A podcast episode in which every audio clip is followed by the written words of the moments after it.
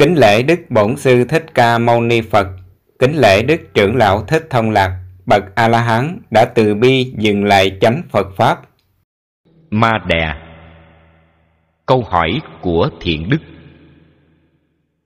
Hỏi Kính thưa Thầy, cách đây khá lâu, con bị tình trạng ma đè hay bóng đè, theo cách gọi dân gian.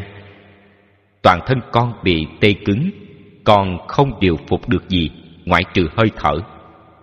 Lúc đó, vô tình con nhớ đến pháp môn định niệm hơi thở của thầy, bèn tác ý. Hít vô, tôi biết tôi hít vô. Thở ra, tôi biết tôi thở ra. Chỉ trong hai hơi thở, con đã phục hồi trạng thái thân thể bình thường, không cần xoa bóp chỗ tê như những người khác đã từng bị ma đè điều này được lý giải như thế nào? Xin thầy chỉ dạy.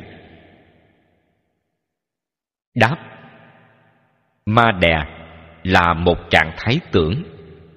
Khi ngủ nửa tỉnh nửa mê, tình trạng này sắc uẩn chưa ngưng nghỉ, thần kinh tròn vẹn. Còn tưởng uẩn mới bắt đầu hoạt động, nên cũng chưa hoạt động trọn vẹn. Khiến thân con bị cứng, không động đậy được miệng chỉ ú ớ, chứ không kêu la được như người ngủ mớ. Người bị ma đè, cố gắng vùng vẫy, cho đến khi tỉnh hẳn, thì trạng thái ma đè biến mất. Một người ngủ say thì không bị ma đè. Một người ngủ trong chim bao cũng không bị ma đè. Chỉ có người ngủ nửa tỉnh, nửa mê.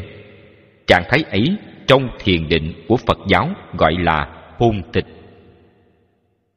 Nhóm hôn tịch gồm có Hôn trầm, thùy miên, vô ký, hôn tịch, ngoan không, chim bao, vân vân. Đó là một nhóm trạng thái si mê do tưởng uẩn hoạt động.